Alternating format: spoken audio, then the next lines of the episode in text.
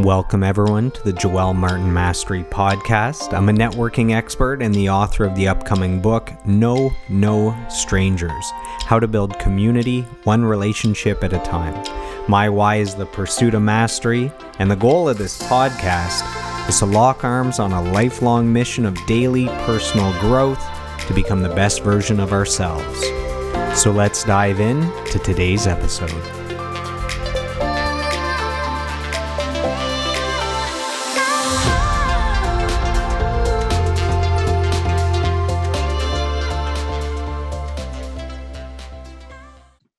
Welcome everyone to today's episode of the podcast. We are joined by a meditation mentor, an author, a speaker, and the founder of Echo Movement. So welcome to the call, Mr. Wayne Mollen. Wayne, how you doing, brother? Are you enjoying the last 3 days of incredible weather? I'm assuming, knowing you, you're outside doing some good stuff. Absolutely, brother. You nailed it for sure. Loving the weather here. It's been incredible, like you said. And we've been out there cleaning up areas in nature all over the GTA, from Niagara Falls to up north to Toronto, downtown, Mississauga, Brampton. We're just getting it started too. So it's been a wonderful few days. That's amazing. So when you say we're getting things cleaned up, what exactly are you talking about? Well, that is the Echo Movement Global Cleanups. Echo Movement is a meditation humanitarian group I founded a few years back, and two of the main things that we do is meditation, and the other is cleaning the planet. And we're out there doing Echo Movement Global Cleanups. We do Echo Movement Global Cleanups the first Sunday of every month, and we also do the Echo Movement Global Cleanup Challenge, which is pretty much like the Ice Bucket Challenge, except you don't have to get cold or wet for this one.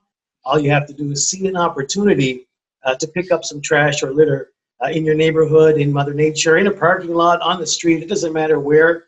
Just making a difference, leading by example, and shifting the energy. See, this is the most important piece. Whether you're doing the Echo Movement Global Cleanup on the first Sunday of every month, or you're doing the challenge any day, anytime, anywhere on the planet, it's all about having a good energy while we do it. We're not holding that space of being upset that the glitter is there. We are just continuing to remain in the space of, exactly like I said earlier, of leading by example, making a difference, and shifting the energy. So this is why it's important to have a positive energy while we do it. Shifting the energy, knowing, feeling, believing that we, as all humanity, are coming together to live harmoniously with the planet, however beautiful that may look. So you're doing some amazing things. You're a positive influence in the lives of others. You're making a difference, but things weren't always this way. I mean, you say yourself that back in the day you were a street gangster. So it's a long journey between a street gangster and the enlightened individual that you are today. Can you maybe dive into that history of how you go from that low to this high, and what that transition is like? Well, you know what? I right away, I have to always state that everything that we go through, throughout our journey, especially through our adolescent, teenage years, in our 20s, 30s, it's all just setting the table for what we're going to eventually do. I'm going to state that right now, right off the bat. But I grew up in a beautiful home, wonderful parents, and a beautiful home in Cape Breton, Nova Scotia, in Sydney, Nova Scotia, Whitney Pier, to be exact, and great family, you know, great community. You know, we were in the rough area of town, if you will, and music at that time for us was very, very important, as it still is, and very can lead you down a certain path. Now, I always take full responsibility for the actions that I took, but I know that hip-hop and rap music and whatnot did play a factor in the directing of the journey that I selected. However, it was that, the music, you know, and being around people who were of similar mindsets and energy, didn't have any clue of any of that stuff back then. And it was all about the music. And there was always something inside me that didn't really resonate with society in general. I, I knew that there was something wrong. I could always feel that things weren't the way they should be in regards to many, many different things here on in our civilization of the earth as humanity. So I kind of rebelled a little bit from the system, if you will, being school or whatnot. I had this feeling that that wasn't for me. There was something fishy going on there, to say the least, if you will, in a lot of different aspects. So I kind of rebelled against the system and, leading myself into situations where I'm around that criminal element, energy. And like everything else, I became addicted to it, and it just became a part of who I was from a very young age. And moving forward, as I moved to Toronto, it escalated even further. And it's a funny thing, Joelle, because I say this a lot. We get what we ask for, and whatever we think, whatever energy we're giving off. Because I'll explain what I mean. When I was a criminal, when I was a violent person, into all those other things, everywhere I went, I would meet similar people. Now, I go to the same places. I go to the same grocery stores, gas stations, wherever, in the parks. Doesn't matter where. It's all the same places. And I don't see them anymore. So I've eliminated that energy from my vibration, and now my whole reality has just reflected a completely different picture. And that's where it was a long journey to get to that point of awareness.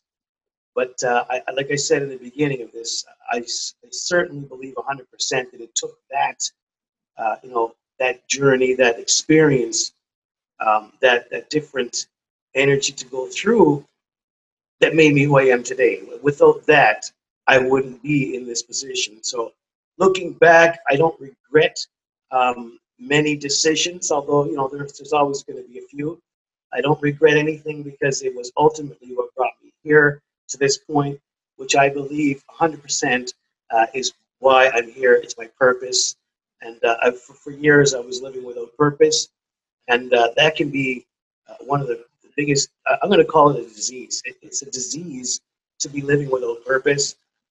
It will just lead you down pathways that you never even thought that you could even, walk down yourself. I know as a child, we all sit there and say, oh, yeah, I want to be a fireman. I want to be a doctor, a nurse, an astronaut. No one ever says, yeah, I want to be a thug. You know what I mean? No one ever says that. But that's what happens when you go down the wrong path, which in the end gets you to the right place. So. That's it right there in a nutshell. See, you now have a story, and it's a story that people can relate to.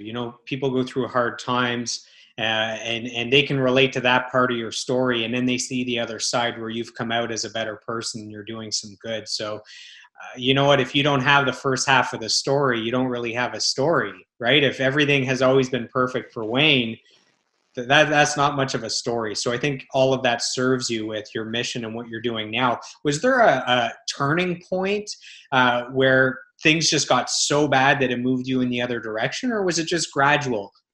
Things started to change in a positive way, just moment to moment.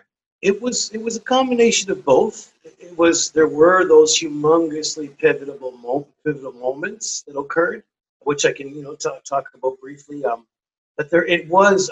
Also, like you said, a gradual shifting as one would go through. As I would go through one thing, you always have to just let it sink in and kind of integrateness. I like to say, but it would be what I would say would be that. What was the question again? I lost my train of thought. I was just saying, was it just a moment that changed everything, or was it just a smooth transition? Things just got better kind of step by step.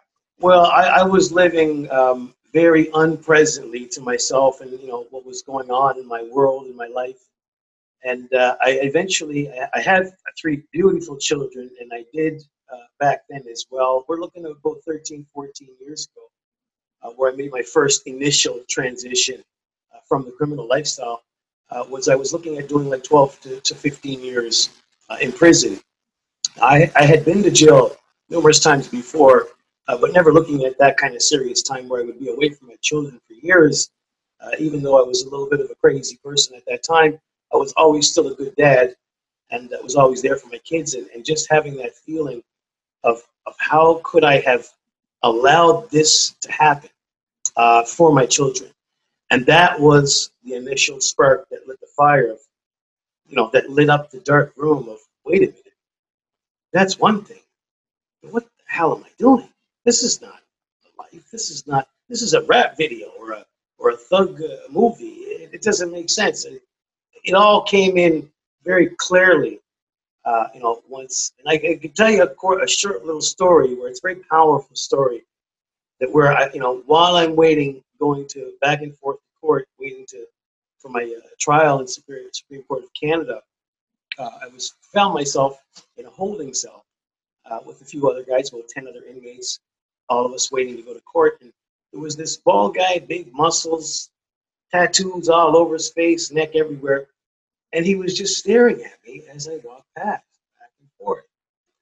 And being a different person back then, you know, I sat down next to him and I asked him, you know, do we have a problem here today? You know, what should I expect? How am I going to have to deal with you today? And he made me feel very small because I didn't notice that this big, you know, muscular tattoos all over him, he had a small Bible in his hand. And he said to me, he said, look, he had pages folded over, and he said, I want you to read this. And I said, whoa, well, you know, I'm sorry I came at you like that, brother. So I sat down and I read it, and I don't know what verse or who it was, what chapter, what have you, in the Bible. I could just give you the gist of the story. It was an apostle, I believe, in prison, and the Holy Spirit came to him and said, you know, as long as you, you know, take care of your fellow brothers and sisters, walk with love, kindness, generosity, and, you know, just make the right decisions, we will set you free. You will be set free. And I was very moved at that moment that in that space, you know, you don't think that in that space where I was, that that's what was going to happen, but that's what happened. And I began to pray, not being a big religious person. I'm religious, I call it, because I believe all religions, if it's about love, peace, and unity, I'm in, count me in. I call it religion. But I began to pray right there on the spot, asking God, the universe, Allah, Buddha, Jesus, everyone. I called on everyone. Whoever would listen. Whoever would listen. If I could get out of this, that I would make a change in my life, and I would also change the lives of others. Now, when I said that, even after I said it in my prayer, I was kind of like, what does that mean? I didn't know what that meant or what it would look like or anything at that point. So, you know, a year later of court and trial and this and that, I end up beating the case. So right from there, in that moment, when the judge said, I hereby grant these charges stayed, which at the time I thought they stayed and I was screwed. So that was a rough 10 seconds there. But, you know, once I walked free from, you know, the charges that day out of the courtroom and out of the courthouse, I knew right there that I had to keep my promise. Because I got my wish. So I must keep my promise of not hurting anyone anymore and just walking away from criminal lifestyle. And there were steps past that beyond the way because the only person that I was hurting after that moment was myself. And that was because I ended up becoming addicted to the same drugs I smuggled into the country for years, cocaine and a few other things like that. And that was the only person I was hurting after that was myself, which was another little period I had to go through to figure the next level out. So it was like levels. I received everything. Sometimes the thing that you need most is found where you least want to look. And maybe in your case, it was in prison. That's where you actually found, you know, that generous person that gave you the Bible and created that moment that changed things. So, you know, they say, Steve Jobs says, you can't connect the dots looking forward. You can only connect the dots looking back. So in that moment, you don't know, you know, why you're in prison. It's a bad thing. But looking back, that's the moment that changed you. And it's a part of your story. And you actually wrote a book about your journey called Wayne's Echo. What inspired you to write that book? When did you release it? And maybe share a little bit about that. You know what? That's a great question. Wayne's Echo, yes, from street gangster to meditation mentor. And it's never too late are the hashtag lines on the book. Because it's never too late. It doesn't matter when or what you're doing or whatever you did or what have you. You can change your life in an instant. And I'm very blessed because over the years of telling my story, many people would tell me, oh, you should write a book. You should write a book. I kept hearing that. And then I met Karen Carrington from The Karen Carrington Show. And she was doing her book launch. And I helped mentor her, write her book, and get her through that space. And she was like, you know what? I am not launching my book until you write one. And we launch our books together. So really, it was I owe Karen Carrington a lot for the book. I believe I probably would have written the book, but not when I did. And probably much later. But, I wrote the book. I took 4 months. And that was a really tough process. To rehash and relive and go back, because I started the book from my first, some of my first memories when I was 4 or 5 years old. So it's from there, my journey in Nova Scotia, my journey growing up, my journey coming to Toronto, and all of the darkness. And within all of the darkness, there are little beams of light that come out. And a lot of people who read the book always say, you know what, Wayne, I didn't go through any of the stuff that you did. However, when I read about each thing that you did, there was something relatable that I overlooked as well. Right? So hindsight is always 20/20. But like you said, you can't connect the dots unless you look back. So, if you don't pay attention to the mistakes, you're just going to continue making them. But that was pretty much, it was Karen Carrington who really pushed me to write the book. And I just wanted to portray and give that exactly the same tagline on the book. It's never too late. It doesn't matter, again, what you've done, what you're doing. You can snap your fingers at any given moment and change your life and just make a choice. So that's really why I wrote the book. Most of the reason why I do everything is to raise awareness of meditation, awareness of how powerful synchronized group meditations are, and cleaning the planet. It was Mother Earth who basically divinely allowed this message to come into my awareness. And right there, I have a lifelong, eternal obligation to take care of this planet. And I'm very, very passionate about it. As anyone who knows me, or if you follow me on Facebook or Instagram or what have you, very passionate about it.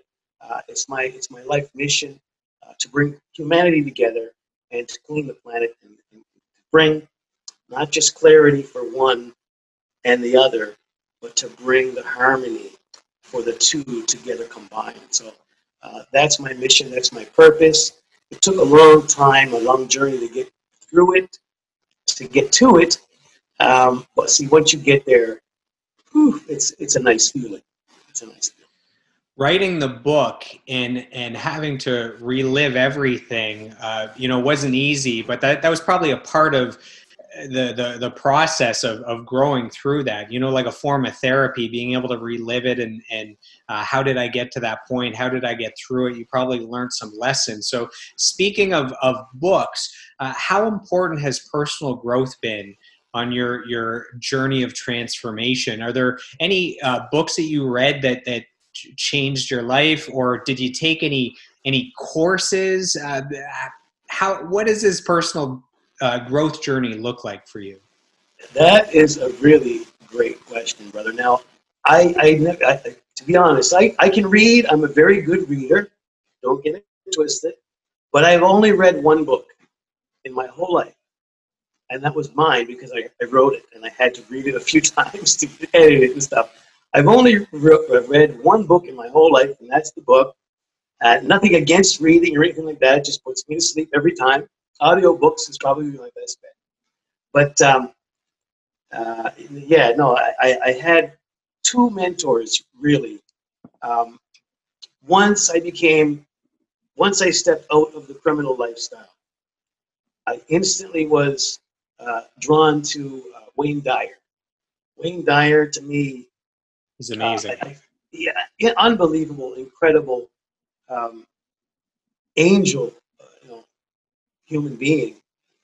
So aware and so humble, and just his message, his delivery, really hit me. Really hit me. And he was, I can say, that my biggest mentor, because I quit school when I was 15 years old. Didn't believe in it, and I always still tell everyone that I have two master's degrees. I have a master's degree in the University of Life, and I also have a master's degree at the University of Y&G, and that's YouTube and Google. And that's how I found Wayne Dyer. That's how I found meditation through a YouTube advertisement one day, and started, you know, getting into meditation and wanting to learn everything about it. So amazed by it, and also shocked that we weren't taught these things as children in school. I was very, I'm going to be honest, angry when I first found out about all these things and realized, wait a minute, this was not in any of the curriculum that I did in school. So these are the most important things to know. So that was one thing right there. For sure. Wayne Dyer is awesome. You see all the books behind me. I got about 5 or 6 Wayne Dyer books. He's pretty awesome. So you mentioned that growing up you loved rap music, that you did some rap. So I've actually seen a video of yours. You're partnered up with Marcos Mendoza, who's actually confirmed as one of our guests on the next few episodes. He's amazing.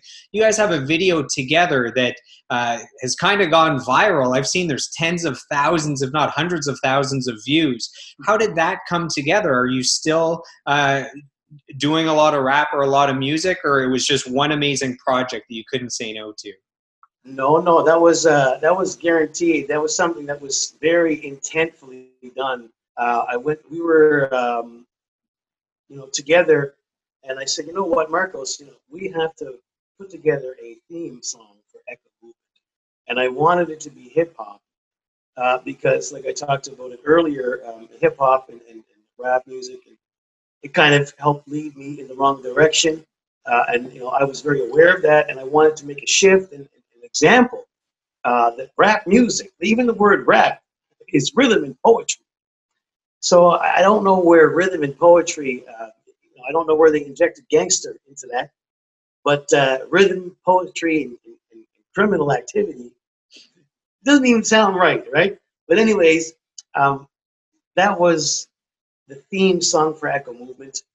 We were very intentional when we created that, when we selected the music. Very intentional, very even ceremonious we were with it.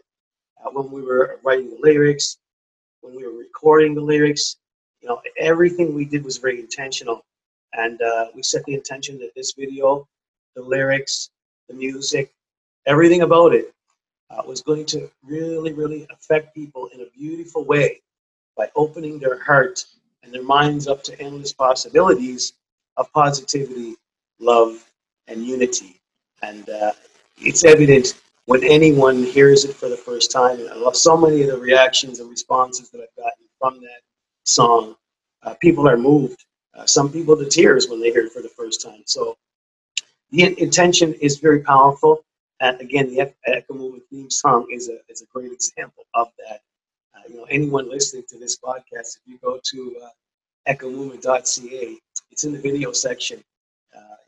It's Echo, Marcos Mendoza, and Wayne Mollen, yours truly. And just to see, if you haven't heard it yet and seen it, just take a sample of how you're feeling before you watch it, and then take a sample of how you're feeling after you watch it. And if you're loving it, make sure to share it as well. Get it out there on Facebook and your other social media sites to spread some positivity. Now, during the last 2.5 months. We've got COVID going on. People have been in self-isolation. It's really affected a lot of businesses. Has it had an effect on your business, and how have you maybe adapted to, you know, the online world and the self-isolation? Well, you know what? It hasn't been too bad for me, to be honest with you.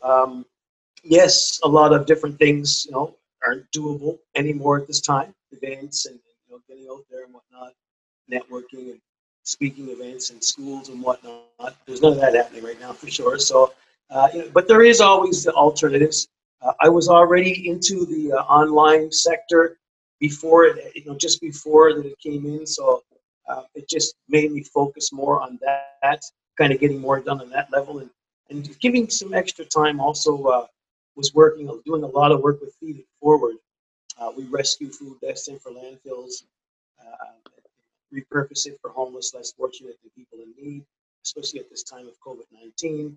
Anybody listening can go to feeditforward.ca and donate today. It's very important that we get as many donations as possible.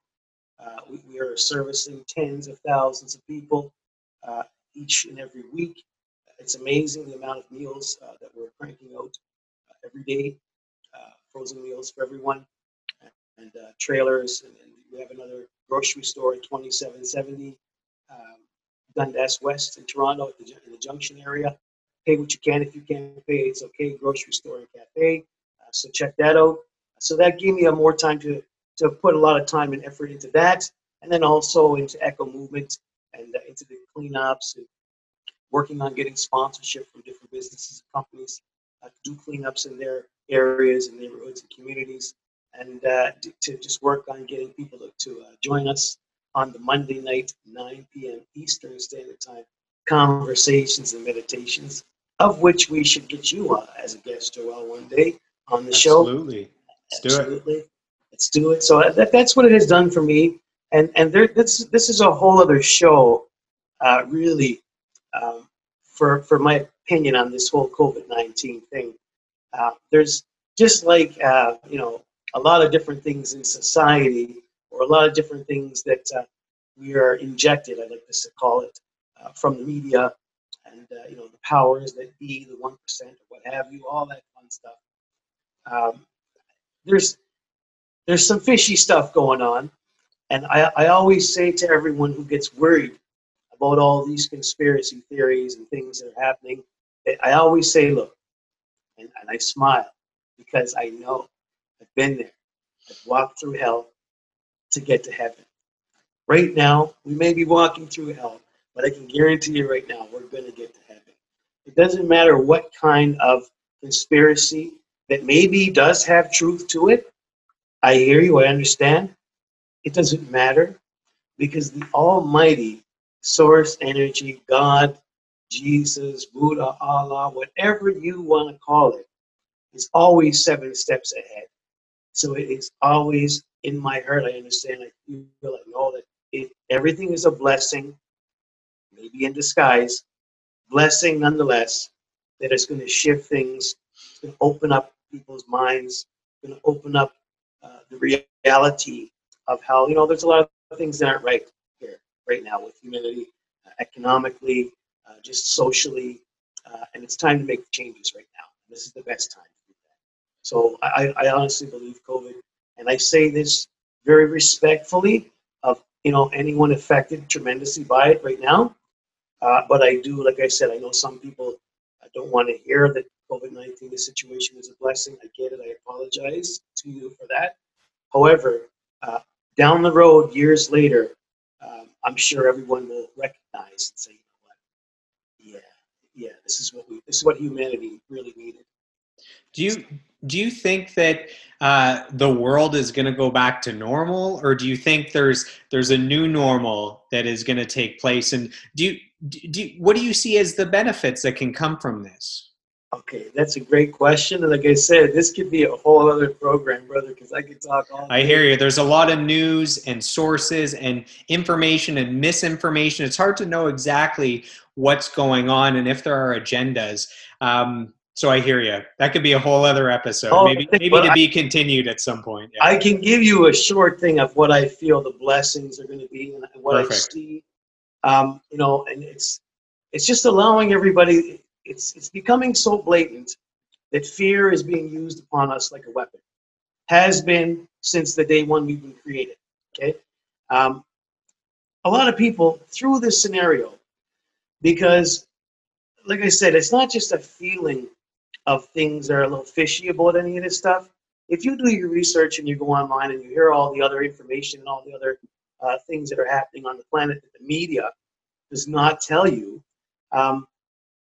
those stories make more sense than what the media is telling you. Not just sensible in a thought process pattern, but more sensible in a feeling, a resonation, okay? I think that a lot of people are waking up to the fact that a lot of the stuff that we've been fed is bullshit. And maybe time to turn their cheek to it and look at other, you know, other options, look in other directions, think and feel in other directions. And it's also maybe enlightening people and making it very known right now that our economic structure and social system that we have is totally unfair, unjust, and totally a house of cards. If this little, you know, so-called a pandemic can, you know, knock it over, it's not really that sturdy to begin with, right? And it's really opening our eyes to also is that the essential workers, right, are the least paid most of the time. So the whole economic structure and this whole thing about corporations and a handful of people holding all of the cash, money, you know, on the planet, when there's people starving, when there's people, like, it just doesn't make any sense. It's not sensible. And we, as a society, were so caught up in the hustle and bustle that it just went right over our heads because we're too busy worrying about ourselves and our own situation and our own little bubble. Now, with everybody having time and seeing the whole system crumble and fall to our feet, and people having a lot of time on their hands and a lot of YouTube time to go online and research stuff and everything else, a lot of the truths are coming to the surface here. And even with economic systems, Joelle, what is money? What is money, really, when you think about it? People say, yes, this and that. Money is energy. Yes, all that's true. But what is it? It's a piece of paper. Money is a piece of paper printed, okay? It is also a number digitally entered into a system. That's it. That's it. There has got to be a better way for us to utilize money for all for one and one for all. Not all for 1,000 or 100,000 and 707, you know, 7.7 billion people are left down here to pick up the scraps. No. I feel like the time is now for I don't want to say revolution. I'd rather just call it an evolution. But to some degree, it has to be a peaceful revolution where, you know what, people have to stand up and say, you know what, I'm not, like, this is not what I voted for. This is not what we want. Government is for the people, by the people. Right now, I say, no, it's not. So I think that these are some of the things that are awakening in a lot of people, and a lot of people are speaking out more. A lot of people are you know, thinking about it more rather than just accepting what has been for so long. So those are a few of the things, and also how we, you know, how important is it for us to be together? To how much does people miss hugging? How much do you miss your family, your friends? That togetherness, that oneness. You know, divide and conquer, right? So, you know, I'm not sure about all this isolation thing here. And there's also so many other medical and different opinions about how, you know, we should be building immune to it rather than isolating ourselves from it. So, like I said, there's so many things. I can see that you could keep talking about it for the rest of the episode. I get it for sure. Yeah. So a lot of this comes down to awareness of being aware of what's going on, taking inventory of your own life, what your dreams are, what your goals are, where you're at, how to move in the right direction. So a big part of awareness is being in the moment. And that's where meditation comes in, is living in the present, being in touch with how you feel and your thoughts and what you're thinking.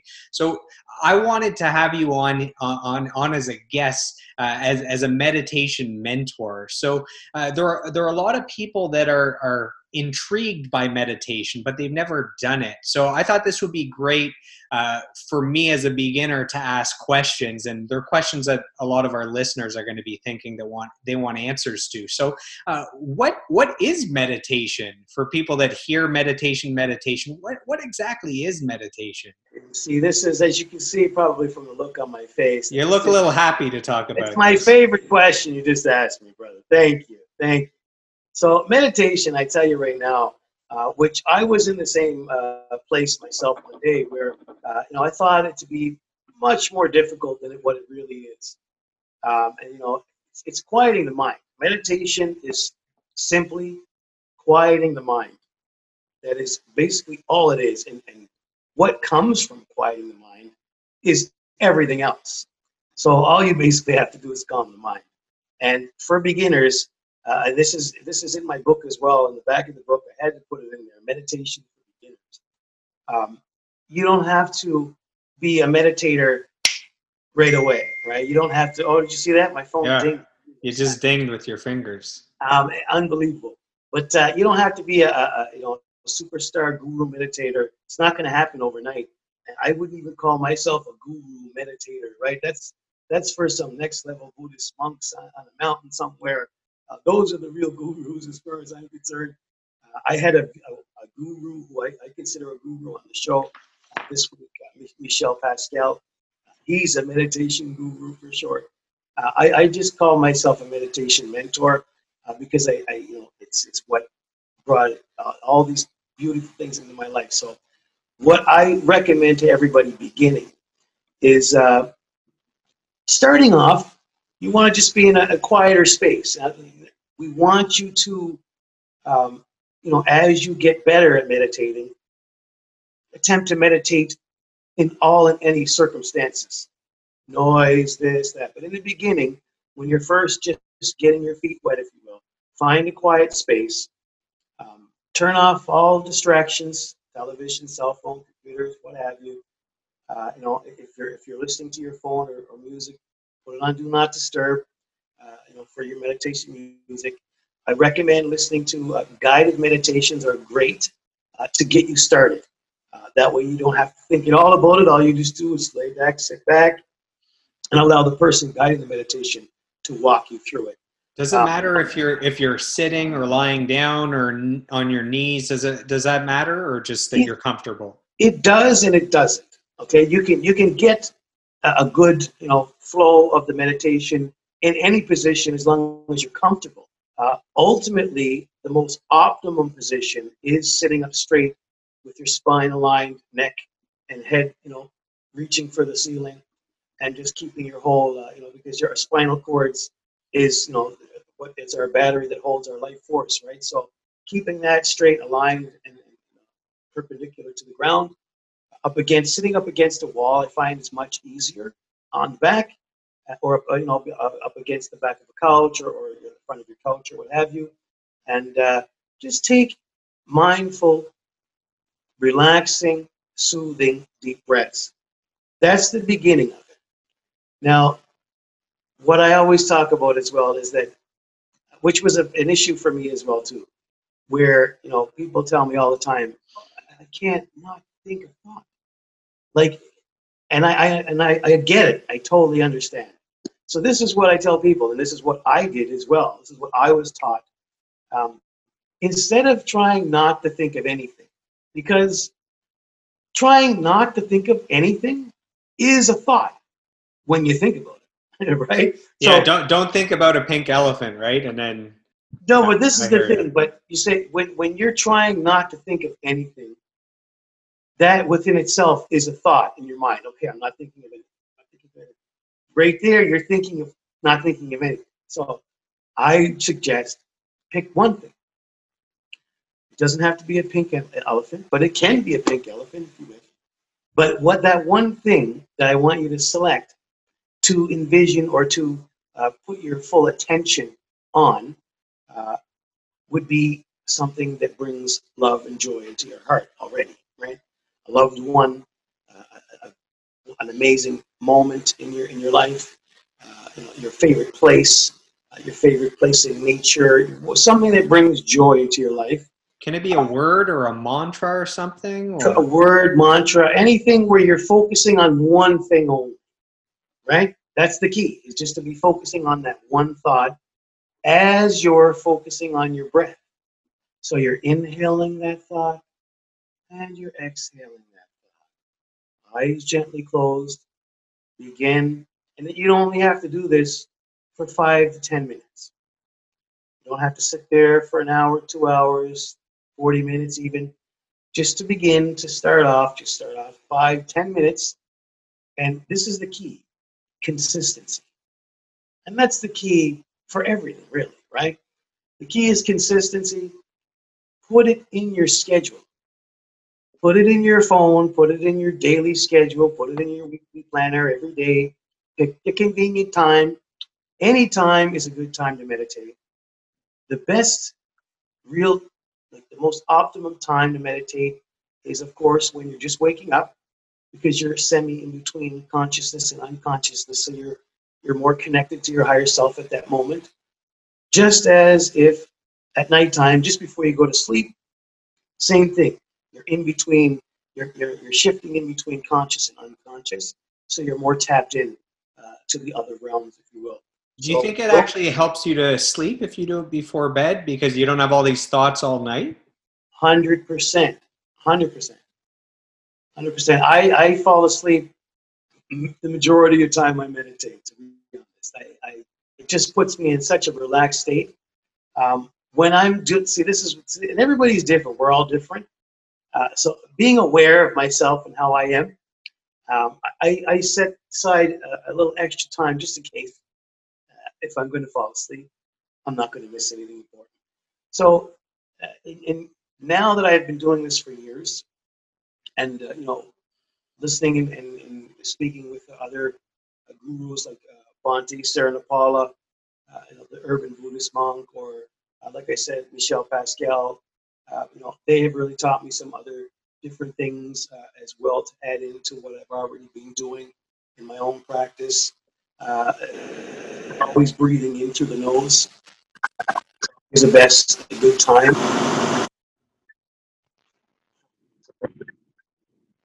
Can't mute the computer. Sorry, there we go.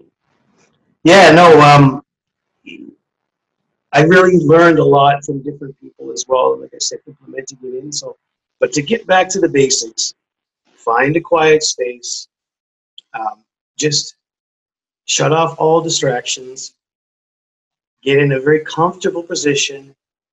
Just begin to breathe naturally, deep breaths for like a minute until you feel your body begin to relax, your muscles begin to relax, any tension begin to leave your body. And that's when you know to just pick that one thought that brings joy and love and excitement even into your heart and just put your focus on that and do that for about 5 minutes.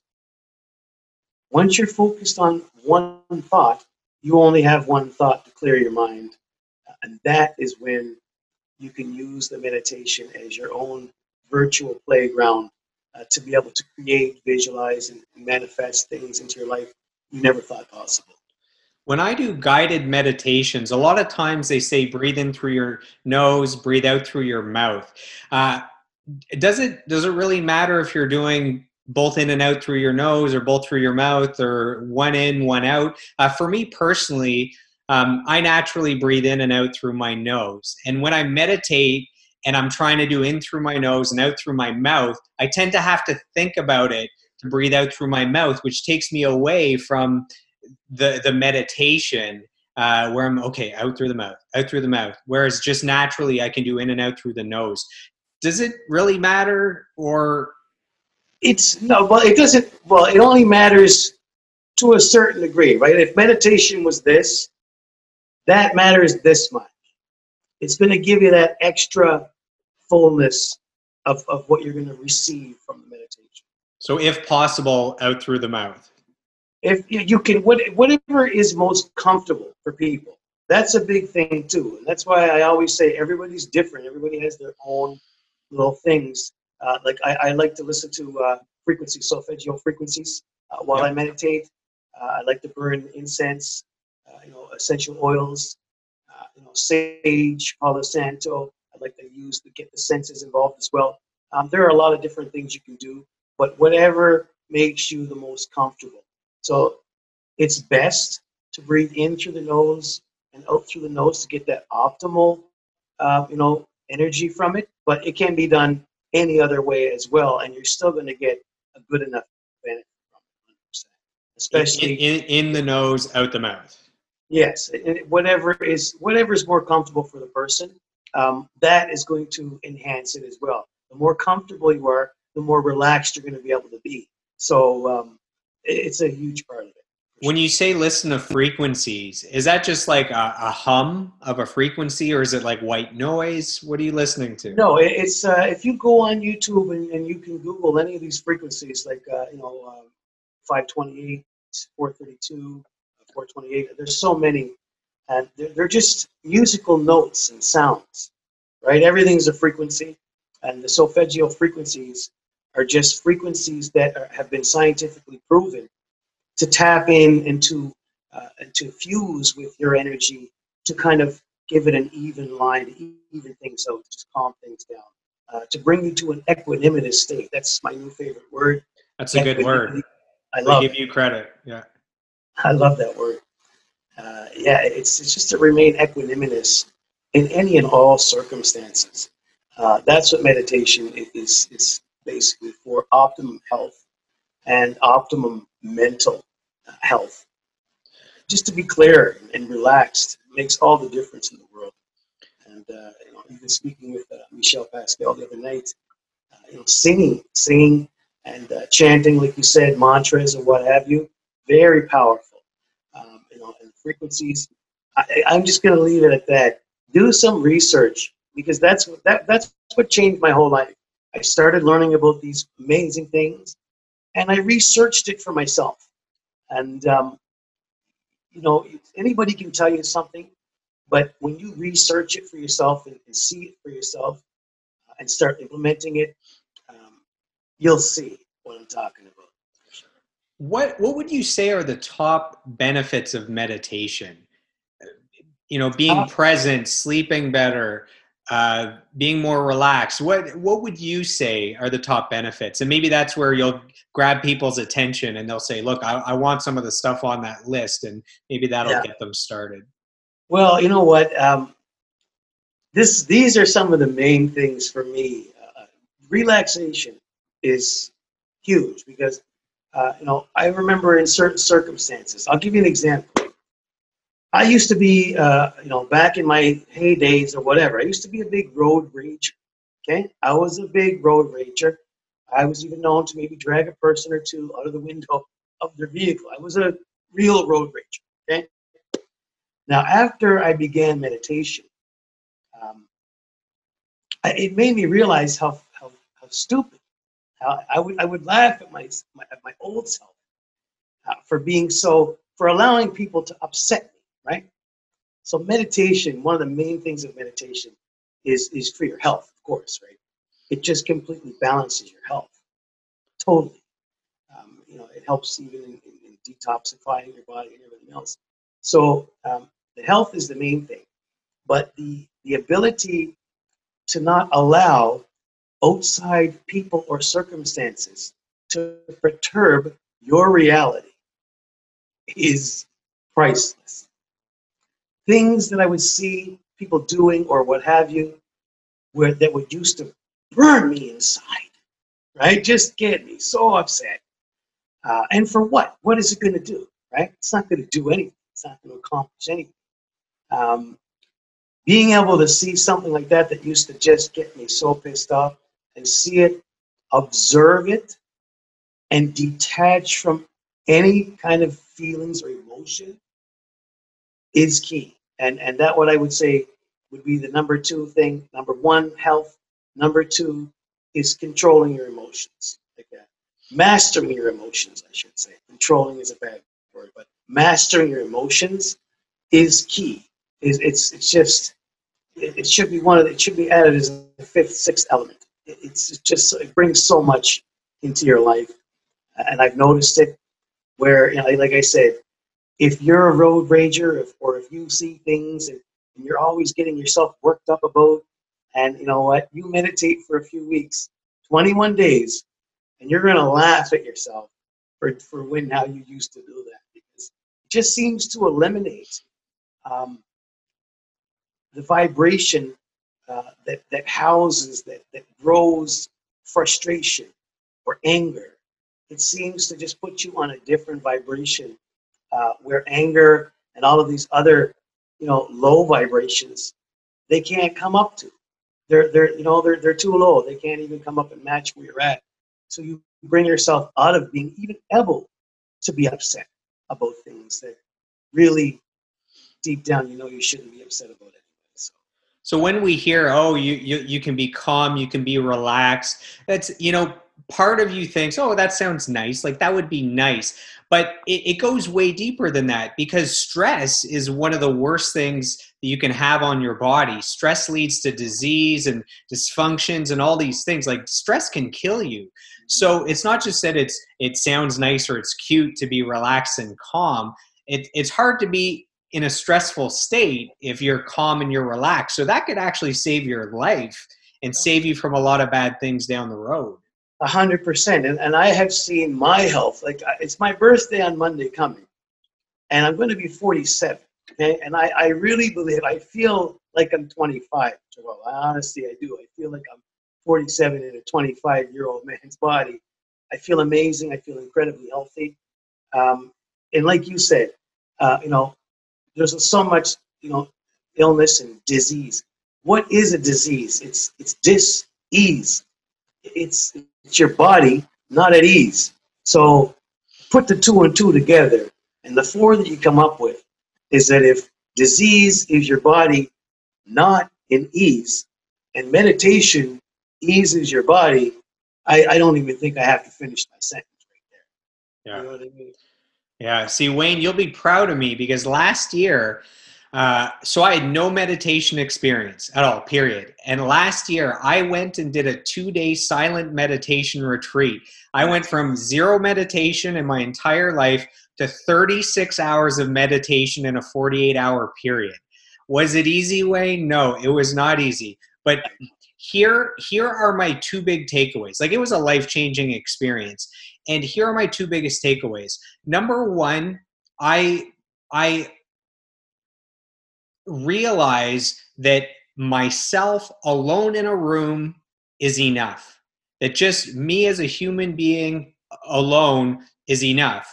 Not the accolades and the car and the job and all these things, but just in the 48-hour period, there was just me. There was just me. There was nothing else. And now I was enough. So that was a big thing. The other thing was, I realized that time is relative. So we would do different meditations, and some of them you would set a timer for, 10 minutes or 15 minutes, just to try the different practices.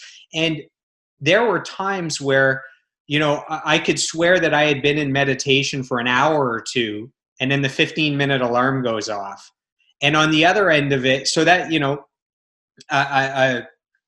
it seems like a short period of time, and it's been a long period of time. Or, if you're with someone and you're having a great time, time flies. So to me, it was that time is relative. And also, we're so busy all the time, and it seems like there's never enough time in the day to do everything you need.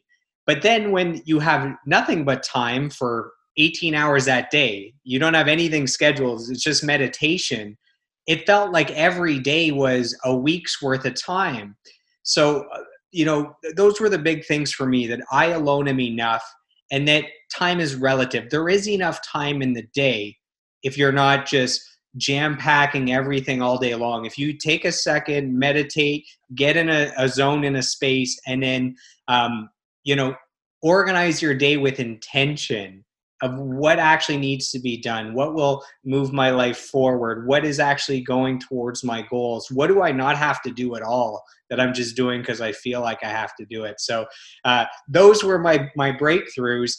And I the biggest challenge was, okay, well, that was in a room with no distractions. Then how do you take that meditation and bring it back to a chaotic life that you have outside of those four walls?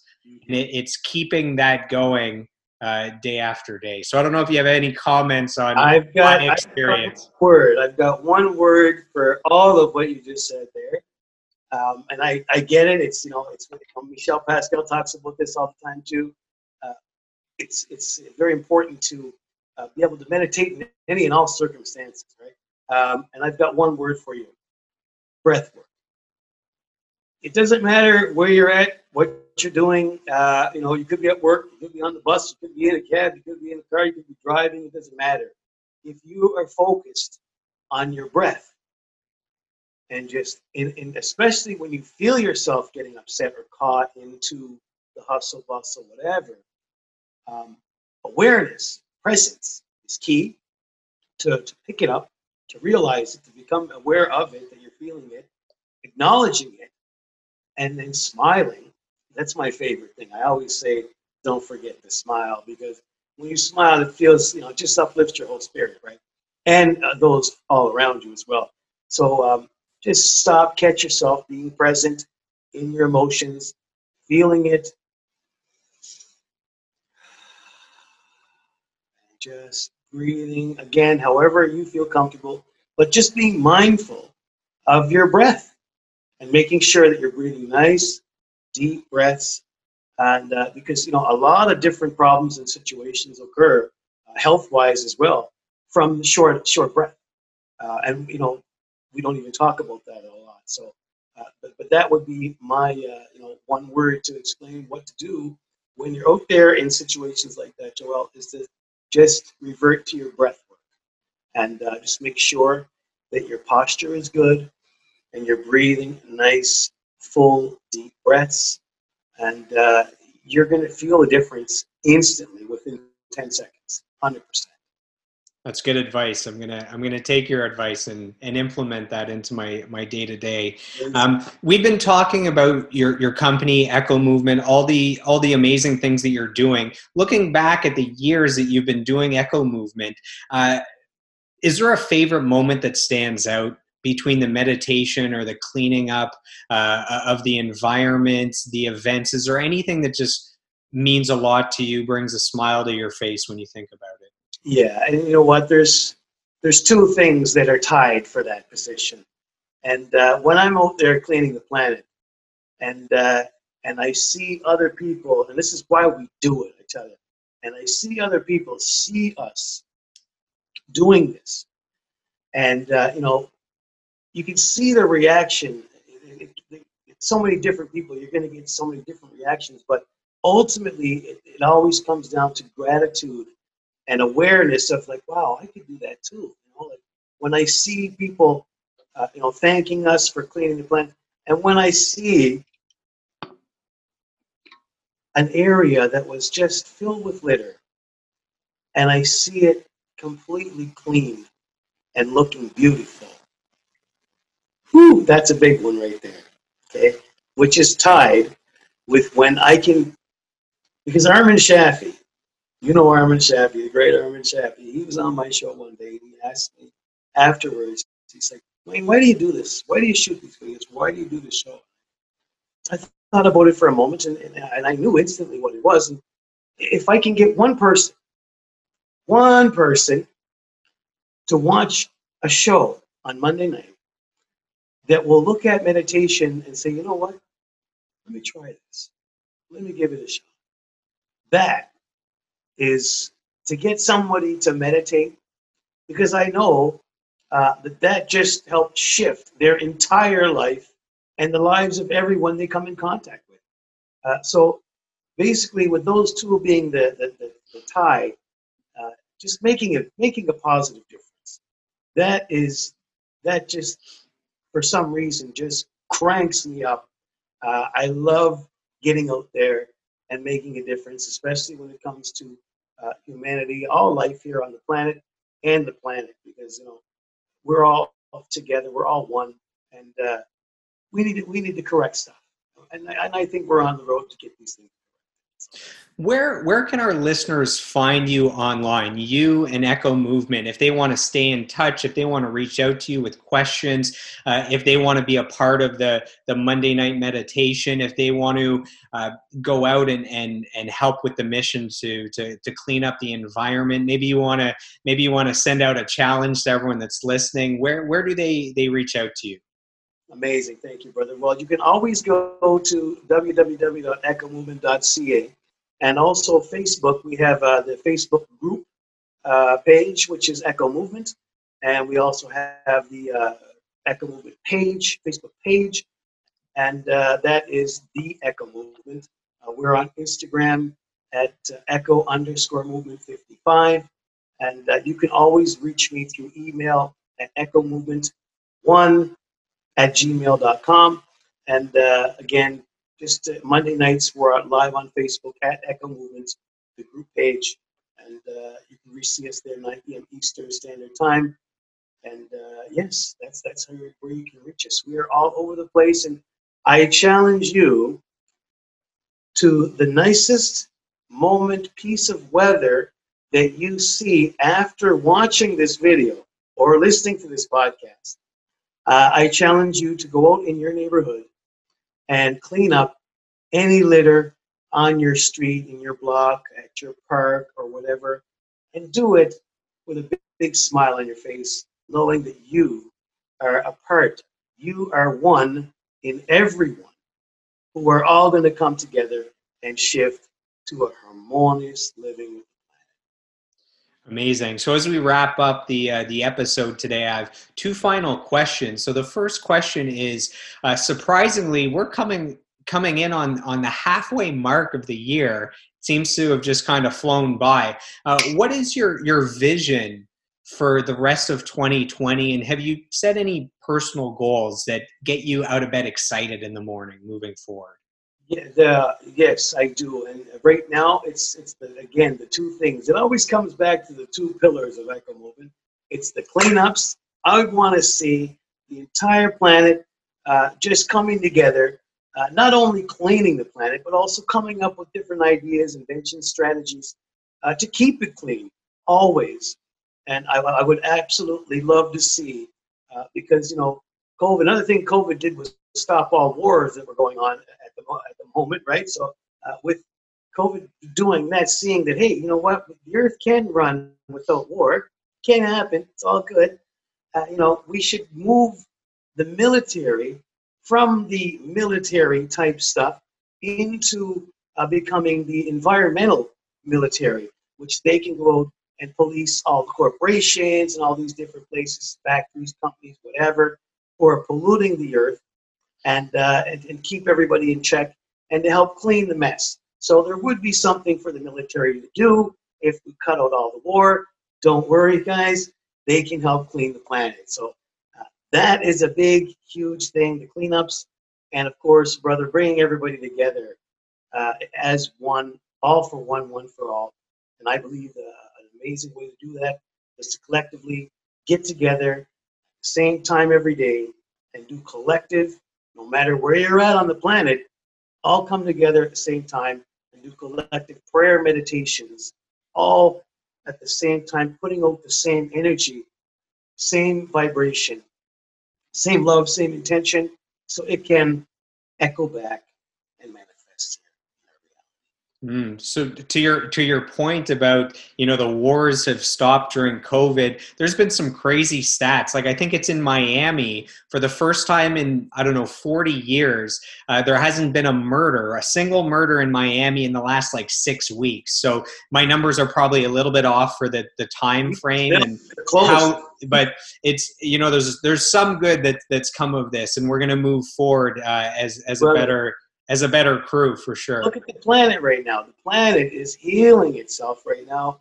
You know, the waters in Venice have cleared. There's dolphins swimming up there now. You know, like all of the animals are coming back in and saying, oh, wow, it's so nice. What's going on? Let me check this out. Like, it's just the whole earth is cleaning itself. Water, the air, everything. So, there again lies one of the blessings. So final question.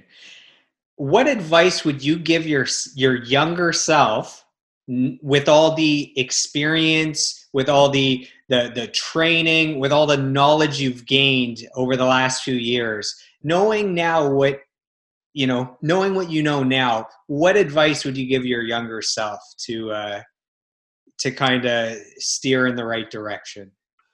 Oh, well, one piece of advice I would give, first thing that comes into my mind right now is presence. They don't call it presence for nothing, because it is a present. It is a gift. Be present to your thoughts. Be present to your emotions. Think and feel. Am I happy? Is this what I want to do with my whole life? What do I want to accomplish here? These are questions that you want to ask yourself.